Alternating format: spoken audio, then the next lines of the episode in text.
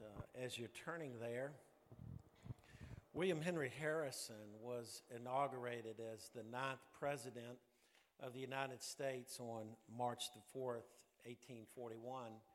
An alumnus of nearby Hampden-Sydney College, William Henry Harrison was considered a war hero during the War of 1812, and this catapulted him to be a vital and viable, rather, candidate for the presidency. He was running against the incumbent Martin Van Buren very early in uh, William Henry Harrison's campaign. His campaign strategist came up with a simple strategy, and you could summarize in two words keep quiet. this passive strategy worked. They feared that he might say something wrong, and so throughout the campaign, he was not very visible. As a result of that, that strategy worked, and he became uh, the ninth president of the United States. The problem was his inaugural address. This man who had been quiet for so long unleashed the longest inaugural address in history. He spoke for almost two hours without trench coat and hat in downpouring rain. And he indulged himself in how long he spoke to the detriment of those who were listening that cold day. But not only to their detriment, but he died less than six weeks after that from pneumonia that he contracted that particular day. We're looking today again in 1 Corinthians 11 we're looking at the subject of life in community. We've been talking and we've been looking at the scripture and trying to understand how are we in the church today to live in community. And, and very simply put, what we're going to see today is we're not to live in excess. We're not to indulge ourselves. It's not about us. It's not that we have our time to say and we can say what we want to say or to do what we want to do but it's very clear the teaching here that when we live life in community, we're to live being thoughtful of others and we're to live for the glory of Christ. With that in mind, I want you to look with me at uh, our continuation of our text this morning. And so Paul writes So then, whoever eats the bread or drinks the cup of the Lord in an unworthy manner will be guilty of sin against the body and blood of the Lord. Let a person examine himself. In this way, let him eat the bread and drink from the cup. For whoever eats and drinks without recognizing the body eats and drinks judgment on himself. This is why many are sick and ill among you, and many have fallen asleep. If we were properly judging ourselves, we would not be judged. But when we are judged by the Lord, we are disciplined so that we may not be condemned with the world. Therefore, my brothers and sisters, when you come together to eat, welcome one another. If anyone is hungry, he should eat at home, so that when you gather together, you will not come under judgment. I will give instructions about the other matters whenever I come. Let's pray. Father, as we open your word today and as we go through it, uh, Lord, we thank you for the beauty of your church, that, Lord, we can live in community. Father, you're a God of fellowship. You're a God who promotes fellowship. As we've seen, you're a God of order. And so, Father, as we look at uh, this example from uh, the very early church there in Corinth, help us to be able to apply its truth to us. And we pray it in Jesus' name. Amen. You know, as we've seen and will see, the church at Corinth had issues. In fact, maybe of all the churches to whom Paul wrote, the church at Corinth had more than any other. I don't know about you, but I'm thankful that God still loves a church with issues, that still loves people with issues, because there's no perfect church and there are no perfect people. But as we look at this, the third of 10 messages in this subject, you know, as with the first two messages, Paul addresses a threatening issue in the church there. In fact, in verse 17, he says, Now in giving this instruction to you, what he's getting ready to tell them, I do not praise you since you come together, not for the better, but for the worse. And so we see here the issue had to do with their public gatherings. When they as a church came together, it wasn't what was going on in their individual homes, not necessarily in their personal lives in this case, but he was able to make a judgment, and we know to be an accurate judgment of what was happening when they were coming together. They were not acting very Christian. Now, I hesitate a lot of times to say acting Christian because some people think that Christianity is just a behavior or an outward comportment, but it's not that. Uh, Christianity is a vital relationship with the living Savior, our Lord and Savior, Jesus Christ. But I think in this context, it is accurate to say they were not acting very Christian because as they were preparing to partake of the Lord's Supper, in their context, they were acting in a way that totally contradicted everything the Christian life represented. And the specific issue had to do with this it was the gatherings over food at the church meeting. Certain people were indulging themselves, engorging themselves, some of them even drinking to excess, while others in the same assembly were being deprived. We're going to look at more detail, but the fact of the matter is that through their church, church actions, through what was happening in these meals, it was not just inconsistent with what being a Christian meant, but it was happening in the context just prior to partaking of the Lord's Supper, which represented what? Not taking, but giving, what Christ gave. And so you can see that Paul was very upset with what was happening here. You know, in this series of messages, we've seen and we will see diverse issues, but every single issue that we're going to consider in this 10 week study has to do with living in community. We need to have our head on a swivel. We need to be aware what it means to live in community, that, that being a follower of Christ is not an isolated thing, that God's desires that we be in a community of believers, but not just that, it's important to Him, important for the well being of the church, that we live rightly in community. And the goal of every church is to build up the individual members toward Christ likeness, and as a result of that, to glorify Christ. And, and, another thing we've been talking in this series of life in community, that we would so live in community, the love and the consideration, the love of Christ would so abide among us, that we would be a light in our community, that, that we would be a light uh, in our community. In fact, you notice in your bulletin we have an opportunity, the yellow sheet there, uh, to serve even this Saturday our community. And there's some projects that we have. I want to draw your attention uh, to that.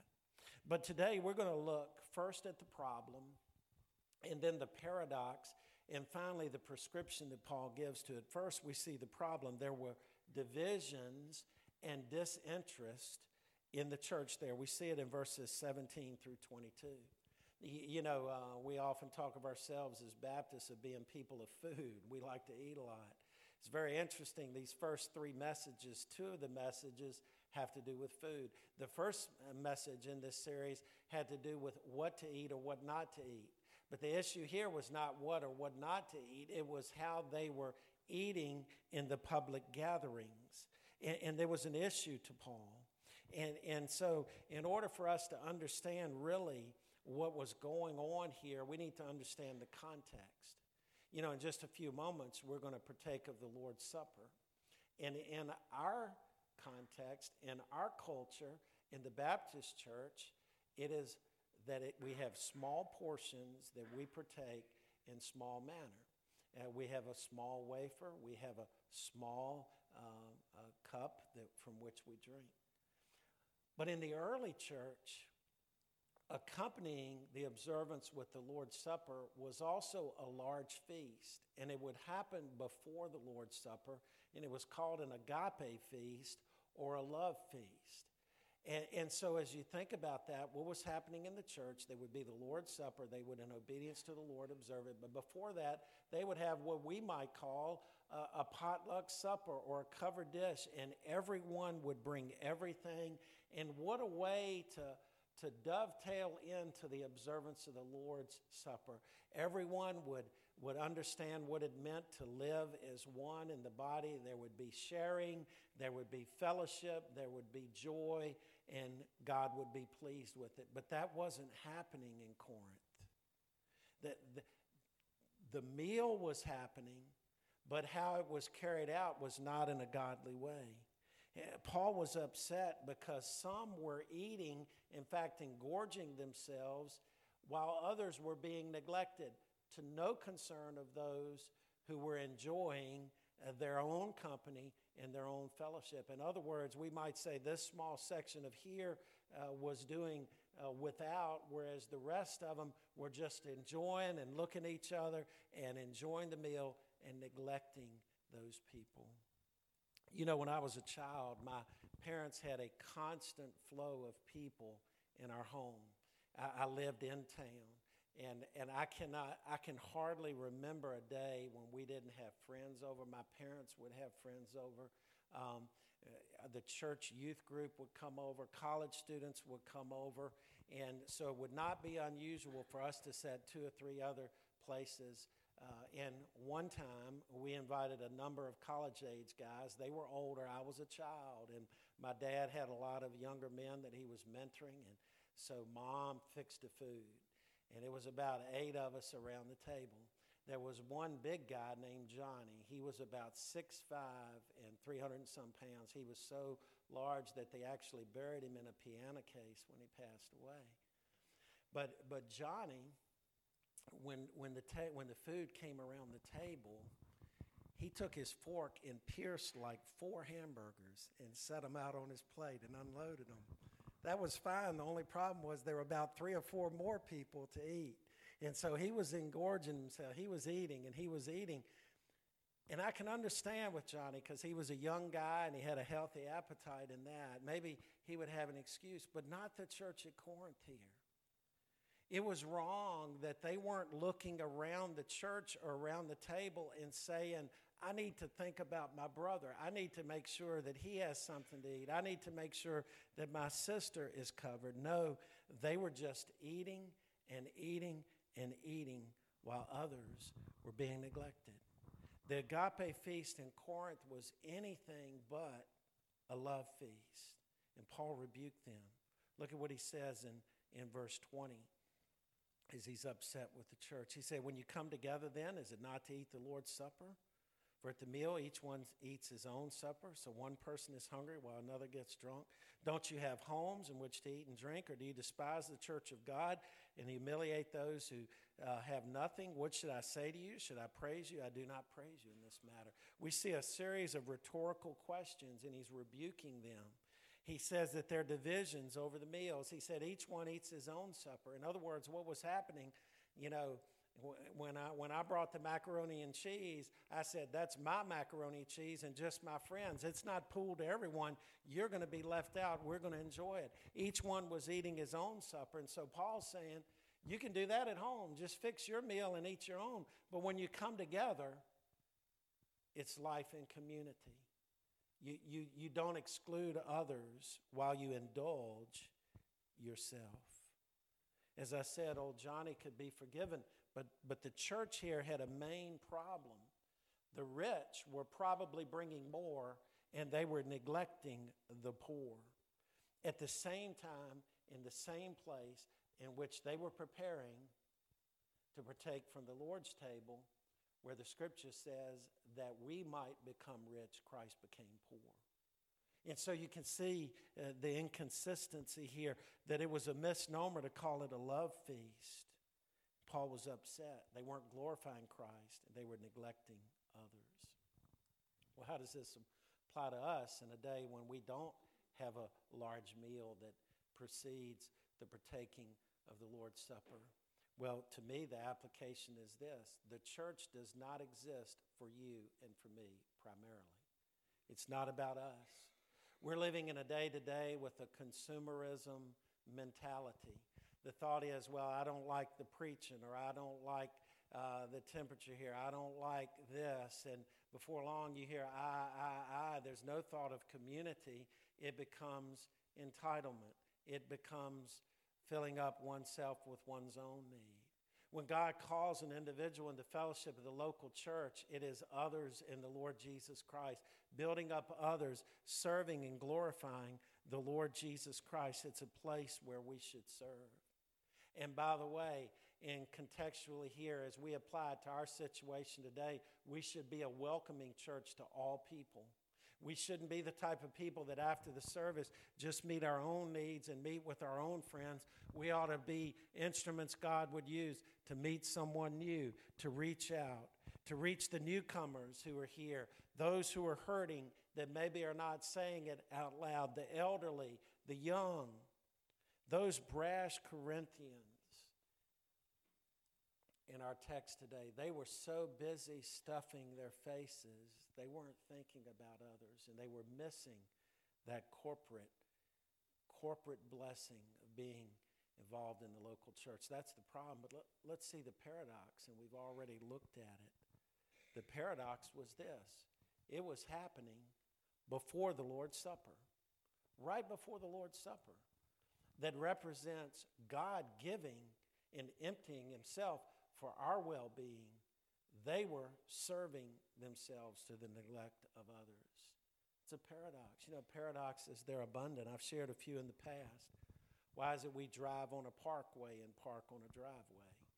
Why, why is it that on Labor Day most people don't work? Maybe we ought to call it no Labor Day. There, there are lots of paradoxes, but let me bring it home to you that I think would apply in our situation in something that may happen in your life. I'll confess it's happened in my life. Maybe you're at home, things get heated, you're arguing with a child or a spouse, and you're saying, You never do this or you always do that, and, and things escalate verbally, and then the phone rings, and somebody says, Hey, Rick, how you doing? Oh, I'm doing fine. I'm doing fine. You've been there, I've been there. You see the inconsistency? What, what does your wife, what does your husband, your children think when you're doing fine? And that, that doesn't, that's not right. So here, these people that were to, to be involved in a fellowship meal right before the Lord's Supper, they were engorging themselves, indulging themselves to the neglect of other people, and now they're going to sit down at the Lord's table and say, We appreciate your sacrifice for us. Paul's saying it's not consistent, it's not right and it upset him. They had no reverence for the Lord's table. And so, what does Paul do? He brings them back to the institution of the Lord's Supper itself. We see in verse 23 and following. He said, I received from the Lord what I passed on to you. The night he was betrayed, the Lord Jesus took bread. And notice what it says two things. He broke the bread, gave thanks for it, and said, This is my body, which is for you. Do this in remembrance of me. In the same way, he took the cup and he said, This cup is the new covenant in my blood. Do often as you drink it in remembrance of me. Paul was bringing them back to that original institution of the Lord's Supper. The Lord said, This is my body given. I'm, I'm not taking, I'm giving for you. His blood was shed on behalf of others. And so, how could it be that these followers of Jesus Christ, right before they commemorate that which represents what Jesus gave for us, take from others and neglect the others? They were betraying the observance. Well, notice what he says in verse 26 For as often as you eat this bread and drink the cup, you proclaim the Lord's death until he comes making the connection, they weren't practicing what they were preaching. Some of you, you'll never preach or teach a lesson, but when we partake of the Lord's table, through the action of doing so, we're proclaiming the Lord. So, what he's saying, you're proclaiming God's sacrifice, yet you're living in a way that's totally inconsistent. They weren't practicing what they were preaching. And so we see that paradox there. And, and how we need God's Spirit, and we've been studying about God's Spirit to bring out such situations in our life, maybe when we're not acting consistently with what we profess. And that's what was happening here. Well, what's the prescription we see in verses 27 through 34? Simply put, search yourself in your heart. Notice what he says in verse 27 Whoever eats the bread or drinks the cup of the Lord in an unworthy manner will be guilty of sin against the body and the blood of the Lord. Unworthy can speak to a number of things. Whoever takes unworthy. In this particular context, I think we can draw the line pretty simply. Their way of handling unworthy was they did not revere the Lord's table because their actions were selfish. They were not thinking of others, and in doing so, their observance was unworthy. As I said, there could be many other situations throughout history where this would apply in a different way. The fact of the matter is, we're to approach the Lord's table not in an unworthy manner. Now, none of us is worthy. Notice it's not speaking of our being as, as being worthy, that's Christ who's worthy, but it's speaking of the manner in which we take it. The unworthiness speaks to the action, not the person. So, what does he say? Verse 28 Let a person examine himself. Let him examine himself. God, am I participating selflessly in your church? Or am I participating in the church to bring glory to myself or to get my way? God, am I reconciled to my brother and sister in Christ? Am I acting consistent, receiving your forgiveness? Am I willing to extend that forgiveness to someone else? Am I living consistently with what this table represents? God, I want you to be glorified in my life, in the church, right here at Concord? We're to examine. Well, Paul follows what happens if one doesn't properly examine. He said, If you cannot monitor yourselves, God may discipline you. In fact, he brings out the point that that's why many, verse 30 in the congregation there, were sick and were ill. Not that every illness can be directly tied to something someone's done wrong. Jesus elsewhere made that clear when the person asked who, who committed the sin, this woman or this man's mother or father.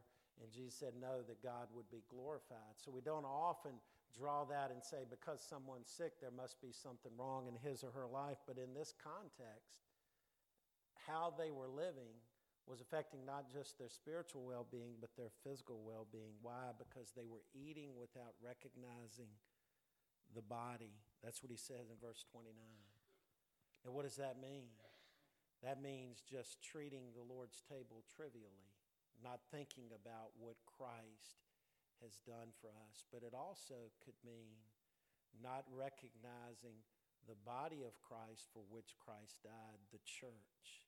So it could be Jesus' physical body that was broken for us, treating that irreverently by how we act, or not recognizing this beautiful thing that Jesus called the church. So Paul's saying, if you want it about you, go home. Eat all you want. But in God's church, it's about serving others, glorifying God. You know, in the late 1800s, Charles Sheldon wrote a book in his steps, and it's the book from which the popular saying from about 20 or 30 years ago, WWJD, came. What would Jesus do? As I was reading that this week, I thought, it's not WWJD here in, um, in 1 Corinthians 11, but it's WDJD. What did Jesus do? We don't have to ask here, what would Jesus do? We need to look back, what did Jesus do, and how it's a model for us as life and community. And real quickly, four things he gave. That's what it said. This is my body, which is broken for you. This is my blood that's a new covenant giving for you. Jesus gave as our model. But not only did he give, he gave sacrificially. He gave not of his excess, he gave of his very being, he gave sacrificially. Thirdly, he gave purposefully. It wasn't a mindless giving. We know that he struggled even the night before he died. He said, Father, not my will, but yours be done. He gave purposefully. He knew that he was giving his life. And finally, he gave effectively. He accomplished our salvation. You see, it's not just enough to look at Jesus as our example, but he is our lifeblood.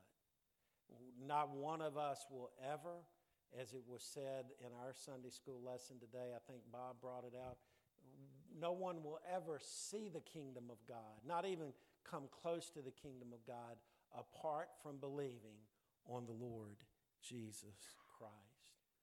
I want you to notice in these elements and what we have seen in our text today in regard to Jesus, it is give, give, give, not indulge and not take. Dr. David Jeremiah, I read a quote this morning. I want to close with it as we look at partaking from the Lord's table. He said, So, how will you spend the life that was given to you at such a great sacrifice? Let me repeat that. How will you live your life that was given to you at such great sacrifice? Let me give you a hint. It's not the way this certain group was carrying it out in 1 Corinthians 11. It's not indulging. It's not about you or about me. It's following the example of our Lord and Savior Jesus Christ. Let's pray. Father, as we look to your word today, as we prepare our hearts to partake from this table, we thank you for your word, which reproves, which corrects, which gives us understanding. Father, that trains us in righteousness. Father, it's our desire that as we come to this table, that our lives would be consistent with what this table represents as we are followers of you. Father, we thank you for the sacrifice of Jesus, and it's in his name I pray. Amen. Just a moment, we're